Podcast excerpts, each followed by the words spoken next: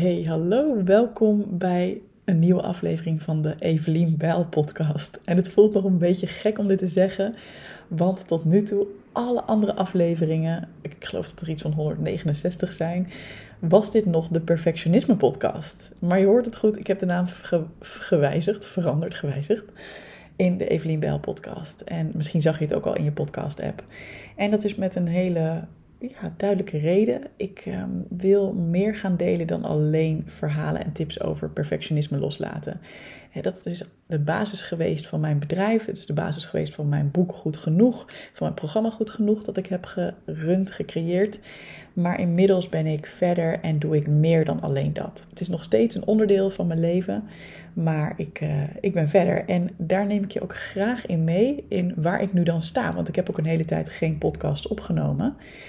Ehm, en dat is niet voor niks. Ik heb best wel een uh, heel pittig jaar achter de rug gehad. Uh, een heel pittig jaar achter de rug, moet ik zeggen. En ik wil dit uh, verhaal over misschien wel mijn moeilijkste jaar tot nu toe graag in twee delen aan je vertellen. In dit eerste deel wil ik het hebben over de liefde. Hoe ik op mijn 35ste voor de tweede keer in, binnen een jaar tijd single werd. En um, ja, mijn, mijn wens op een gelukkige relatie en een fijne toekomst met misschien ook wel een kind.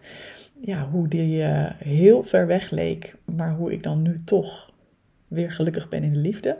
En in het tweede deel van deze serie wil ik het dan meer hebben over mijn bedrijf en over hoe het voelde om daarin het gevoel te hebben dat alles mislukte en dat ik niet meer de voldoening uit mijn werk haalde die ik er al die jaren wel uitgehaald had. En hoe ik daar ook nu um, ja, hele andere stappen in heb gezet, hele andere richting op ben gegaan. Dus als je zin hebt in een verhaal over de liefde, luister dan lekker deze aflevering. En als je zin hebt in een verhaal over business, dan moet je even deel 2 luisteren. Nou, ik zit hier terwijl ik tegen je praat in Zuid-Afrika. Uh, we hebben hier een hele fijne Airbnb geleend, gehuurd. En ik zeg we omdat ik niet alleen ben. Dus dat is meteen de spoiler van deze aflevering. Nou, als je me een beetje volgt op Instagram, dan heb je natuurlijk al lang gezien dat ik een relatie heb. Ik ben nu iets meer dan zes maanden samen met Alwin. En het is best wel bijzonder om nu hier samen te zijn. We zijn uh, vorige week woensdag aangekomen. Het is nu dat ik het opneem maandag. Dus we zijn hier bijna een week. En het voelt heel bijzonder, want de vorige grote reis die ik maakte, dat was vorig jaar maart, april, naar Bali. En dat was in mijn eentje, twee weken lang. En de verschillen kunnen ongeveer niet groter zijn. Uh, ondanks dat Bali en Zuid-Afrika, Kaapstad specifiek waar we nu zitten, uh, het zijn allebei um, prachtige landen en um, allebei lekker weer. Wel heel ander klimaat. Het is hier veel winderiger. maar dan in Bali, daar is het heel erg vochtig. Um, en dus er zijn wat overeenkomsten. En ik merk wel dat ik, omdat ik weer zo ver van huis ben, terug moet denken aan die periode. Maar dat komt ook juist omdat er hele grote contrasten zijn tussen hoe ik me toen voelde en hoe het toen met me ging. En hoe ik me nu voel en hoe het nu met me gaat. Want ik ging op die reis toen ik nog een relatie had met Marco, mijn uh, ex-vriend nu. Um, en oprecht, toen ik op reis ging, ik ging vorig jaar op mijn verjaardag, dus dat is uh, eh, 27 maart. Het is vandaag dat ik dit opneem, 27 februari, dus het is bijna exact een jaar later nu, hè, op een maandje na. En ik, op het moment dat ik op reis ging, had ik echt volledig vertrouwen nog in die relatie. Maar gedurende die twee weken dat ik in Bali was en uh, Marco, mijn ex, dus in Argentinië zat, begon ik meer en meer te voelen van dit gaat niet de goede kant op. Dit loopt helemaal verkeerd af. En dat was een ontzettende shock voor mij. Met als dieptepunt dat ik op een hotelbed lag, op echt de allermooiste plek ter wereld. En ik kon alleen maar huilen. En ik kon alleen maar hardop prevelen. Ik kan dit niet aan, ik kan dit niet aan. Iemand moet me komen redden.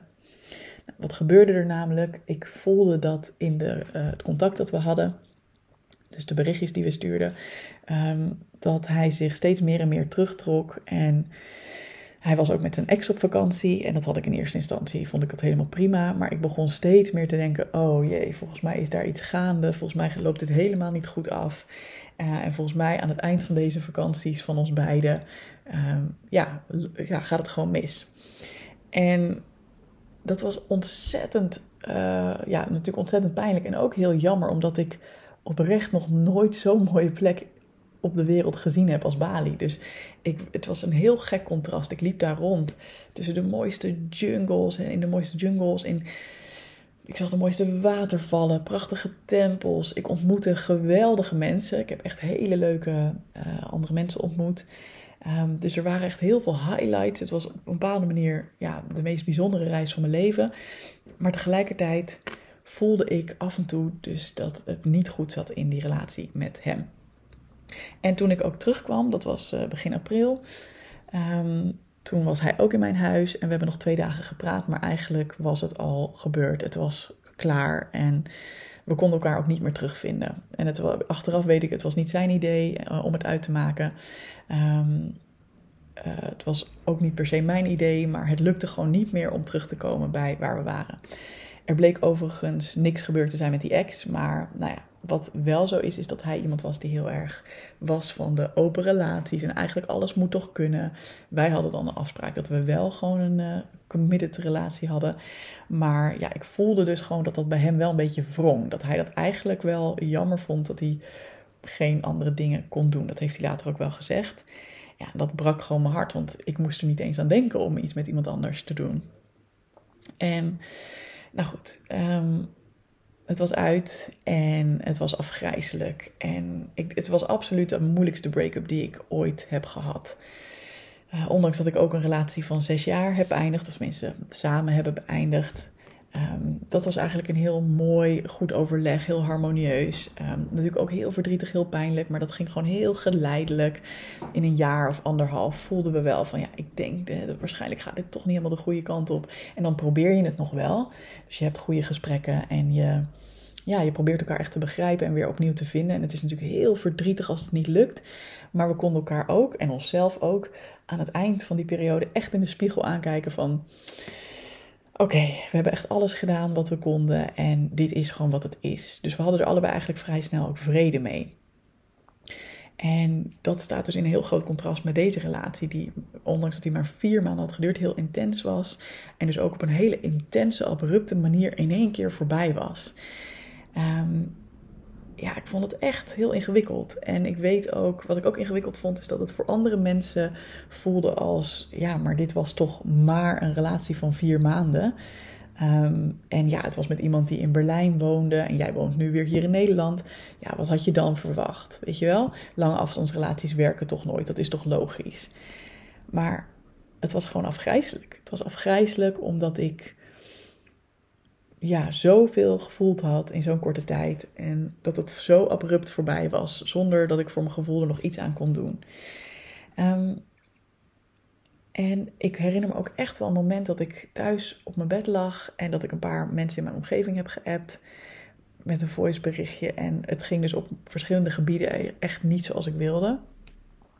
En dat ik insprak van ja, ik uh, merk dat alles gewoon even helemaal kut gaat ik draai uh, tot nu toe dit jaar 5000 euro verlies met mijn bedrijf. Ik ben 35, ik heb een kinderwens en ik ben alleen. En het voelt alsof ik even verder verwijderd ben van mijn dromen dan ooit.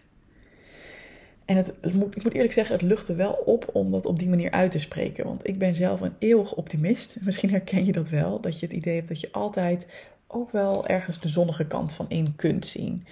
Um, en, en ook misschien wel een beetje zou moeten inzien. Hè? Dat je denkt van ja, maar ik ben toch verder gewoon gezond. Um, weet je wel, ik, uh, ja, ik draai misschien wel verlies, maar ik heb wel gewoon nog een spaarpot. Dus ik kan gewoon nog leven. Uh, in het ergste geval uh, zou ik altijd geld kunnen lenen van mijn ouders. met die liefde komt het vast ook ooit wel een keertje weer goed. En al die dingen die kon ik ook wel bedenken.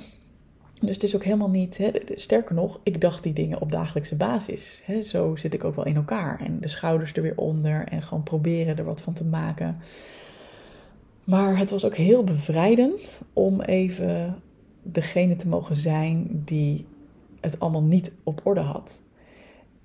Ik weet niet of dit iets is wat ook andere mensen herkennen, maar ik heb ook wel eens gehoord dat oudste dochters vaak een soort um, ja, specifiek type mens zijn.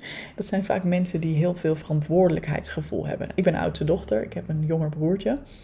Uh, ik heb overigens wel, um, mijn moeder heeft wel een kindje in haar buik gehad voor 8,5 maand. Mijn oudere broer zou dat zijn geweest, maar die is helaas uh, doodgeboren.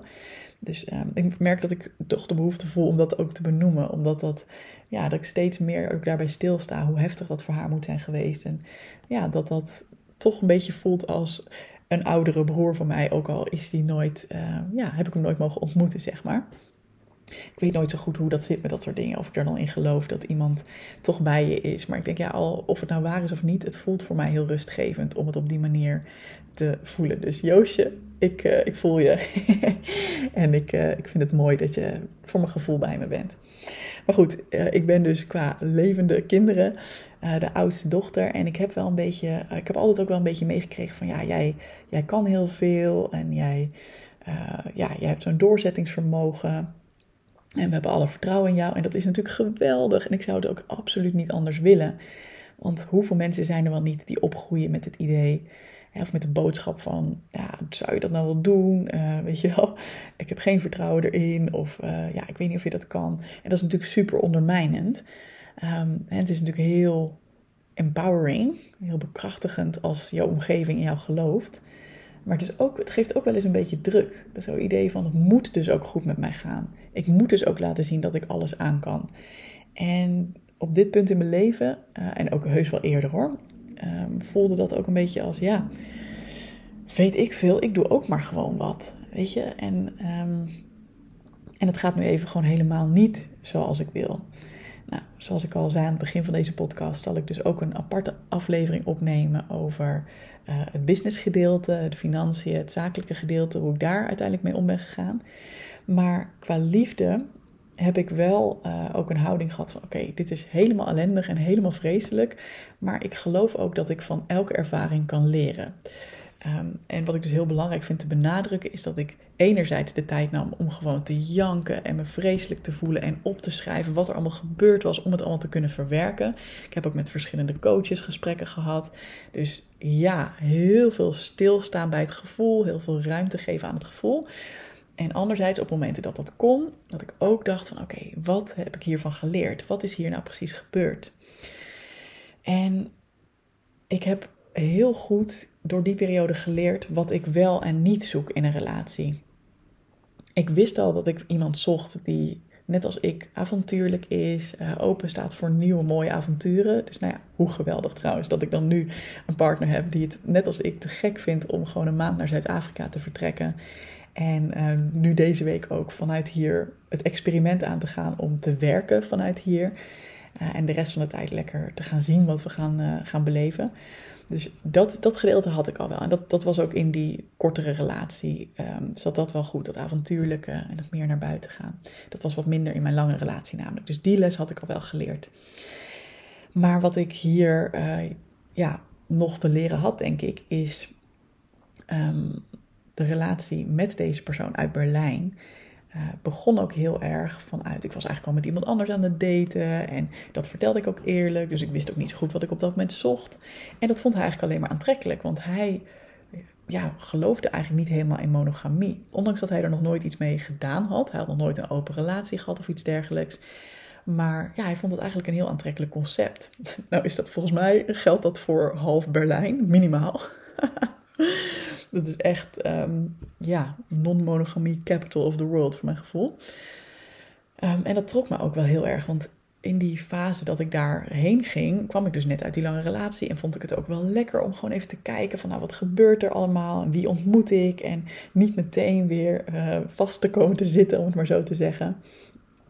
Alleen op een gegeven moment kreeg ik gewoon meer en meer gevoelens voor deze persoon en toen begon dat toch wel een beetje te wringen. Ondanks dat er dus in onze relatie nooit iets gebeurd is, buiten uh, ons om. Um, ja, voelde ik wel, hij zei wel dingen als, ja, ik zou uiteindelijk niet iemands nummer één partner willen zijn.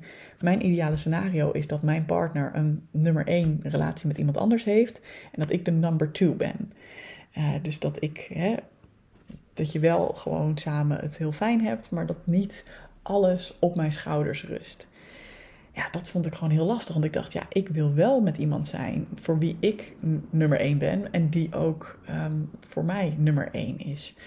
En dat je echt op elkaar kan bouwen. Dus ik wilde gaan voor iemand met 100% commitment. En uh, ook het tweede wat ik heb geleerd was ehm, dat ik iemand wilde die een expliciete kinderwens heeft. En nou, uh, ik heb nog geen goed nieuws op dat gebied. En uh, nou ja, dat kan ook echt nog wel even duren. Um, hè, wie weet wanneer we eraan beginnen, wanneer we eraan toe zijn. Want nogmaals, we kennen elkaar nu nog niet zo lang. Maar ik heb nu wel een relatie met iemand die al heel duidelijk aangaf op zijn profiel. Ik heb hem namelijk op Bumble ontmoet. Dat hij een kinderwens had. En dat is heel anders dan mijn lange relatie, waarin er altijd twijfel over was. En ook deze relatie, waarin dat ook een thema was. Van ja, ja ik weet het niet zeker. Um, een uitspraak van deze persoon was: I like to just go with the flow. En uh, niet dit soort dingen plannen. Ja, dat is hartstikke leuk. Maar ik ben 35. Ik word bijna 36 inmiddels. Um, dan kun je niet alleen maar zeggen van hè, go with the flow en we zien het allemaal wel. Je moet op een gegeven moment daarover na gaan denken. En als man is dat heel makkelijk gezegd natuurlijk, maar zo werkt het natuurlijk niet voor vrouwen.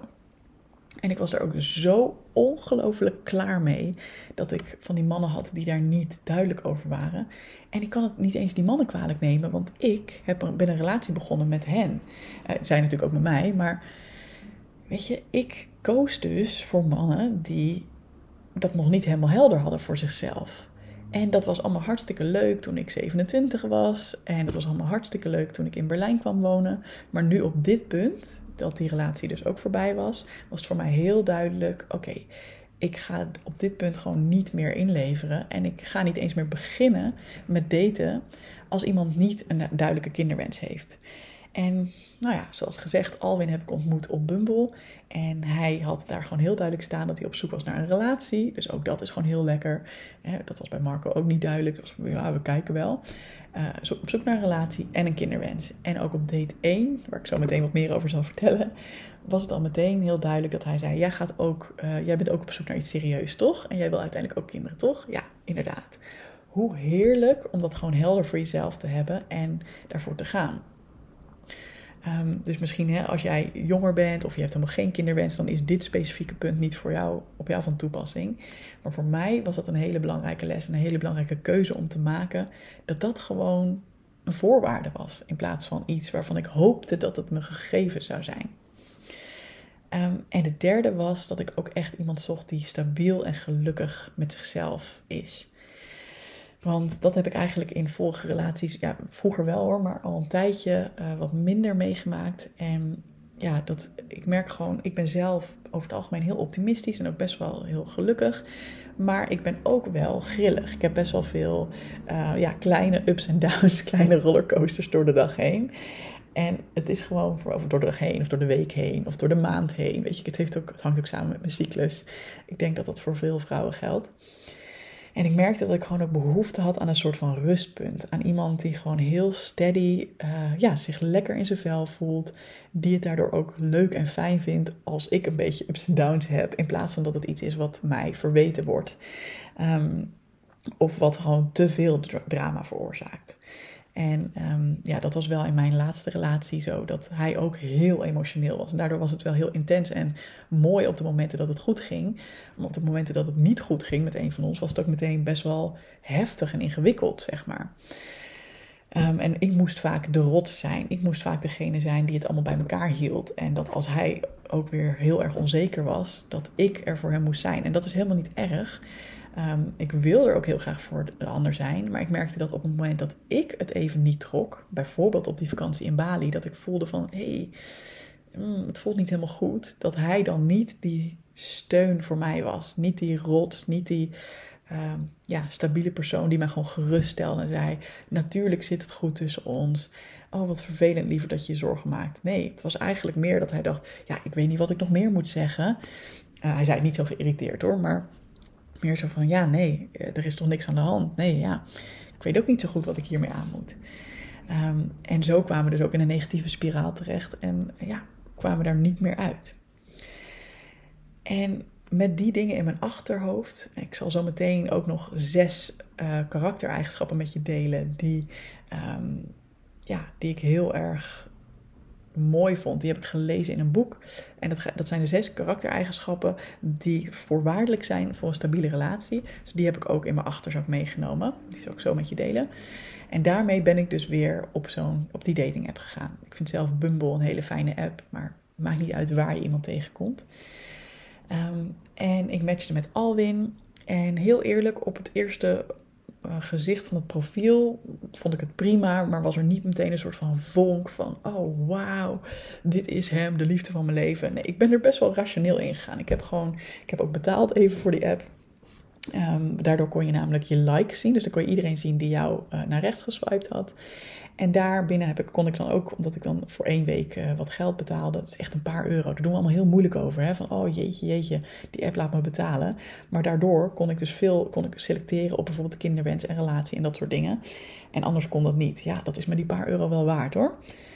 Dus ik heb tussen al mijn likes gekeken. Alwin was een van de mensen die ertussen zat. Hij had dus inderdaad ook een kinderwens. Hij had ook een relatiewens. En ja, gewoon een leuk, prima profiel. Echt niet, uh, niet meteen, uh, weet je wel, uh, toeters en bellen en flitsen en uh, unicorns.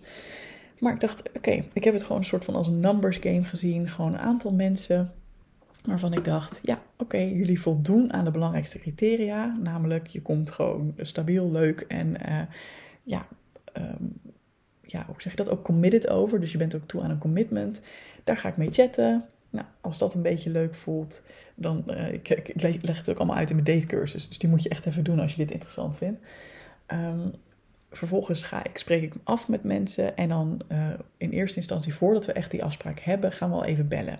Nou, dus dat had ik ook gedaan met Alwin, we hadden gefacetimed en ik voelde wel meteen een soort van, oh, dit is wel, dit voelt heel vertrouwd, dit voelt heel fijn. En dat is ook echt iets wat ik geleerd heb.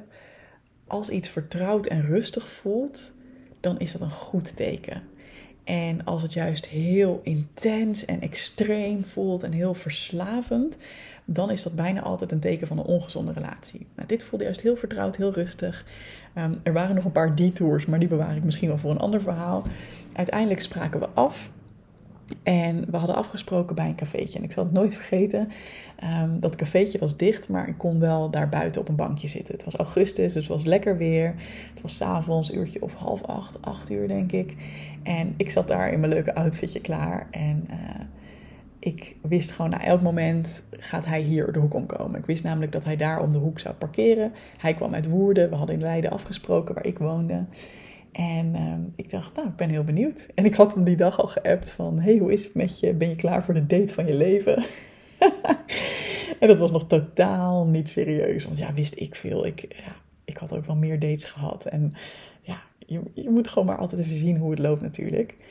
En ik weet nog precies het moment dat hij de hoek om kwam lopen. En dat ik dacht, daar ben je dan. Eindelijk.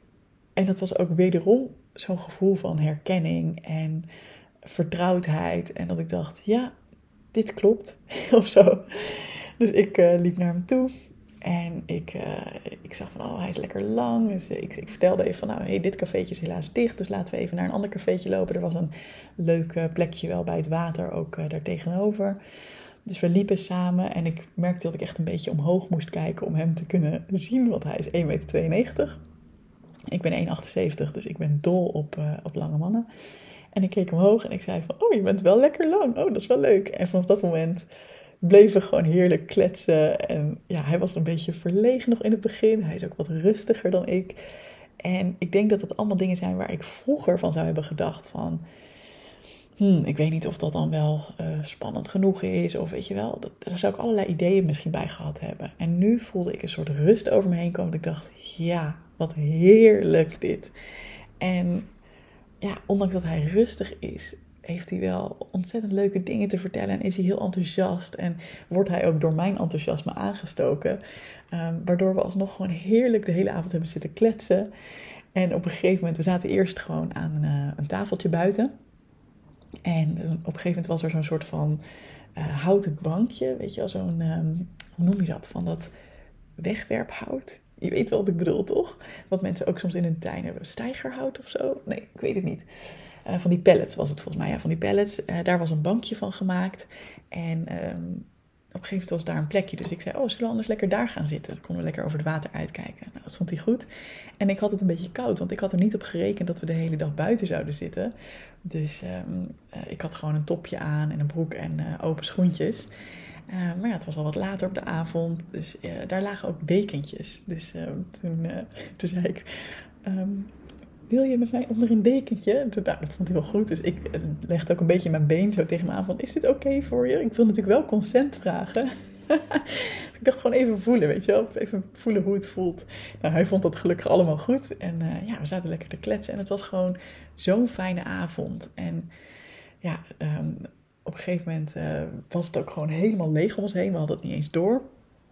En um, toen was ik naar het toilet geweest en toen wilde ik afrekenen. En ondertussen werd het liedje Sweet Caroline van Neil Diamond gedraaid. Dus dat was lekker op de achtergrond bezig. Um, en toen kwam ik erachter dat hij stiekem al betaald had. Nou, super lief. En uh, ja, vanaf de tweede date, we hebben niet eens gezoend op de eerste date, de tweede date wel. Ja, het was gewoon zo duidelijk. Hij is gewoon vanaf het begin heel duidelijk geweest over ja, dat hij het leuk vond met mij. Hij stuurde ook meteen de volgende dag heel duidelijk wanneer zie ik je weer. Ik kan dan en dan.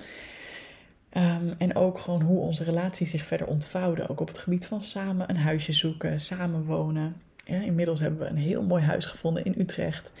Ja, het gaat allemaal heel erg soepel. En dat wil niet zeggen dat er nooit iets is waar we het niet over eens zijn. Of waar we niet uh, samen uit moeten komen, natuurlijk. Maar we hebben precies dezelfde wensen voor de toekomst. En dat is wel ontzettend fijn. En dat maakt het heel erg ja, prettig om, uh, om samen te zijn. Um, over dat Neil Diamond trouwens. Super lief. Ik weet niet of ik dit mag vertellen, maar ik noemde dat omdat hij dat toen later zei van... oh ja, dat liedje werd gedraaid. Dat heb ik toen de eerste dagen echt veel gedraaid... omdat ik steeds uh, aan je wilde denken. En laatst was hij aan het douchen en hij wist niet dat ik boven was. En toen hoorde ik dat hij het liedje, dat liedje opzette. Hij heeft zo'n Google... Hoe noem je dat? Weet je, zo'n Google-ding. Zo'n Google-radio. toen hoorde ik dat hij zei: Hey Google, speel uh, Sweet Caroline van Neil Diamond. En toen werd dat gedraaid en toen had hij het daarna weer uitgezet. Uh, en toen had hij door, um, na het douchen kwam hij de slaapkamer in waar ik lag. En toen zei hij, oh, lig je hier? Ik zo, ja. En ik hoorde dat je dat draaide. Toen zei hij, ja, ik wou het gewoon even luisteren omdat ik zo blij met je ben. Nou, dat is toch gewoon heerlijk, zo schattig. Ik ben echt zo gelukkig en het is gewoon zo fijn. Kijk, we zijn een half jaar samen en als er iets is wat het verleden me geleerd heeft, dan is het wel dat ik nooit kan voorspellen hoe de toekomst loopt. Maar het voelt zo steady, het voelt zo fijn. En tegelijkertijd steady is dus niet saai, want we matchen ook in dat we dezelfde avonturen willen beleven. Hij houdt net als ik van afwisseling, hij houdt niet van routine. Dus we gaan heel vaak gewoon even lekker erop uit om iets leuks te doen. Uh, of om lekker wat buiten de deur te eten. We zijn allebei fan van escape rooms, dus dat vinden we ook leuk. En nu zo, Zuid-Afrika is ook weer zo'n voorbeeld van hoe dat gaat. Gewoon zo, ja, het gaat zo relaxed en vanzelf eigenlijk. En het belangrijkste is dat ik altijd voel op de momenten dat ik het even moeilijk heb, dat hij er gewoon is voor me. Als ik moet huilen, mag ik gewoon bij hem huilen. Um, en dat er gewoon geen twijfel is aan deze relatie. Dat het gewoon is, wij gaan ervoor, wij willen echt graag samen oud worden. En dat voelt zo fijn en rustig. Um, ik had nog beloofd om je de zes uh, karaktereigenschappen te benoemen die um, ook uit onderzoek um, zijn door wetenschappelijk onderzoek zijn aangetoond dat ze uh, helpen bij, het, bij een stabiele relatie. Dus kijk bij jezelf, herken ik dit in mezelf en kijk ook bij je potentiële partner of dit dingen zijn die je herkent. Want als er één ding ontbreekt, is het heel ingewikkeld om met diegene een stabiele en gelukkige relatie op te bouwen. Nummer één is zelfreflectie. Dus hè, kun je op je eigen handelen reflecteren. Nummer twee is emotionele openheid. Dus is iemand en ben je zelf open over wat je echt voelt? Kun je kwetsbaar opstellen en kan die ander dat ook? Nummer drie is integriteit. Nou, dat heb ik altijd wel gehad in partners hoor. Gewoon iemand die doet wat hij zegt en zegt wat hij doet. En heel eerlijk, en, eerlijk is, zeg maar. Te vertrouwen. De vierde is volwassenheid en verantwoordelijkheid. Dus neemt iemand echt verantwoordelijkheid voor zijn eigen leven in plaats van dat hij als een slachtoffer in het leven staat. Nummer vijf is zelfvertrouwen. En dat gaat er niet over dat je altijd geweldig voelt over jezelf, maar wel dat er een soort van basis is van je oké voelen met jezelf. Um, en de zesde is een positieve levenshouding. En ook die vind ik wel heel belangrijk. Dat je gewoon ergens gelooft dat het leven ja, goed is en dat je zo, ehm, zo naar de wereld kijkt. Nogmaals, het, wil niet, ehm, het hoeft allemaal niet perfect te zijn. En als je een van die dingen zelf wat minder hebt, dan kun je daar natuurlijk aan werken. Dat geldt ook voor je partner. Maar um, ja, dat is denk ik wel een mooie om, uh, om op te letten. Uh, dat heb ik in ieder geval zeker gedaan. Het klinkt heel klinisch hè, met dat lijstje. Maar ja, ik geloof er gewoon in dat dit wel hele belangrijke factoren zijn. En um, dat als, je dit, als dit goed zit in de basis, dat het dan ook makkelijker is om op te bouwen. En als ik nu terugdenk aan mijn vorige relatie, ja, daar ontbraken echt wel een paar essentiële dingen. En dat is heel pijnlijk en heel verdrietig ook voor hemzelf, want dat heeft hij uit zijn jeugd niet meegekregen. En ergens kun je dan zo'n idee hebben van, ja, maar ik fix dat wel voor jou en ik repareer jou wel en met mij zal het goed komen. Maar ja, dat werkt uiteindelijk natuurlijk toch niet op de lange termijn. Als je het interessant vindt om veel dieper op deze factoren in te gaan. Ik heb ze trouwens uit het boek Vind je Eindman van Carla Ketelaar. Dat is wel even netjes om, uh, om de credits te geven. Um, ik heb zeg maar alle boeken die ik heb gelezen, alle cursussen die ik heb gevolgd op het gebied van relaties, al mijn eigen ervaringen heb ik gebundeld in mijn datecursus. Als je mee wil doen, dan, uh, dan kan dat via evelienbel.nl slash daten. En ik heb tot en met 15 maart een mooi um, ja, speciaal aanbod voor je klaargezet. Dan krijg je namelijk mijn cursus Getting Over Your Ex erbij. En dat is weer, he, die datecursus is alleen al meer dan 100 video's die je ook als podcast kan luisteren. Van ongeveer drie minuten gemiddeld. Met al mijn beste tips over alles rondom daten en de liefde vinden. En weten wat jij zoekt en weten wat je brengt. En zelfvertrouwen daarin opbouwen. Uh, zie het echt als een soort van YouTube met schat aan informatie over daten. En dan, eh, er zitten trouwens ook allemaal bonuslessen in van gastexperts. Echt geweldige dingen over uh, ongezonde relaties en over um, ook bijvoorbeeld als je een chronische ziekte hebt, hoe je dan dit allemaal kan aanpakken. Nou, noem het maar op. Maar als je tot en met 15 maart meedoet aan de datecursus, dan betaal je hetzelfde namelijk 147 euro. Maar dan krijg je er mijn cursus Getting Over Your Ex bij. En dat is echt vijf volledige dagen, ook weer met verschillende video's. Uh, met al mijn belangrijkste lessen over hoe ik ja, toch die relatie die zo intens was, heb kunnen verwerken. Waardoor ik ook echt weer open stond voor de liefde. En niet nog allerlei rest um, ja, issues meenam. Natuurlijk neem je altijd jezelf mee. Hè? Dus bepaalde dingen, bepaalde triggers zijn er nog steeds. Maar daar kun je op een hele gezonde manier mee omgaan. En daar kun je ook jouw nieuwe partner in meenemen. In plaats van dat het nog steeds echt jouw gedrag ook heel erg beïnvloedt. En dat je daardoor eigenlijk ongezond gedrag vertoont in het daten of in een nieuwe relatie. Dus als je het interessant vindt, doe lekker mee op evelienbel.nl slash daten.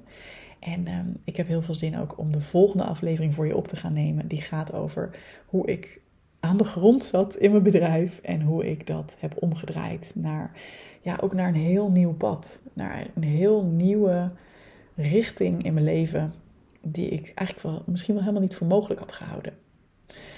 Mocht je het leuk vinden, dan vind ik het altijd heel tof om van je te horen wat je van deze aflevering vond. Ik denk dat ik een reel op Instagram ga plaatsen om hem te promoten. Dus lief als je daaronder iets wil achterlaten. En natuurlijk ook altijd heel leuk als je de podcast wil raten. Bijvoorbeeld op Apple Podcasts uh, kan dat. Um, lief als je daar iets wil achterlaten. Waarom mensen deze podcast zouden moeten luisteren. Want de naam is nu gewijzigd. Dus het kan even zijn dat sommige mensen hem kwijt zijn.